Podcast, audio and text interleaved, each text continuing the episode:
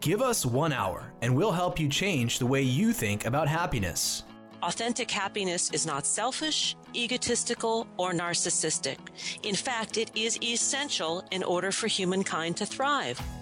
Harvesting Happiness with Lisa Cypers Kamen is a fresh talk radio approach to promoting happiness from the inside out. So, bottom line, you can use your mind to change your brain, to change your mind for the better. You can actually eat food that helps your brain be wired in a way that is more optimistic, that's less prone to depression, that's less anxious. Our bodies do amazing things, and when we start focusing on what they do as opposed to what they look like, I've started finding more happiness. Each week, Lisa shines her light on well being and global human flourishing by presenting a diverse and proactive collection of the greatest thinkers and doers who have devoted their lives to creating a better world in which to live. You can talk about our relationships with technology sometimes taking on the quality of an addiction. And I began to understand that um, the happiness that I was looking for was never going to come from outside of myself and that it was completely an inside job. And our insides are so much more precious and juicy and delicate and lovely and beautiful than any outside, anything. We did not know that when you expose your pain and vulnerability, the big secret is everybody has the same secret.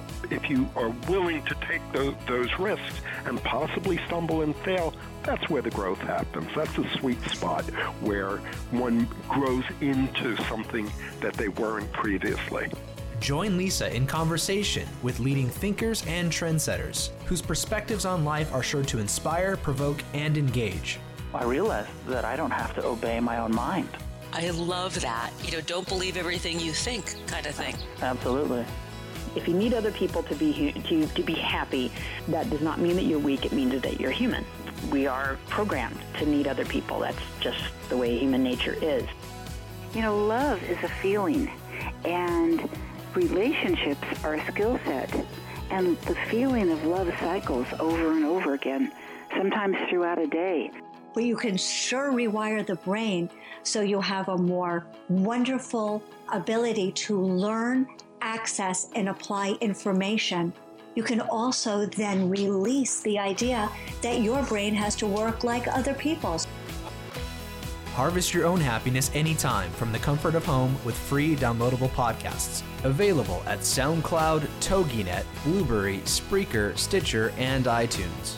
And spread more joy by liking us on Facebook at Harvesting Happiness and following us on Twitter at HH Talk Radio and at Lisa Kamen. Use the hashtag Harvesting Happiness to continue the conversation listen more, love more, engage more, and to move from this fear based ethos that we've adopted in modern society to one of more unconditional positive regard for another.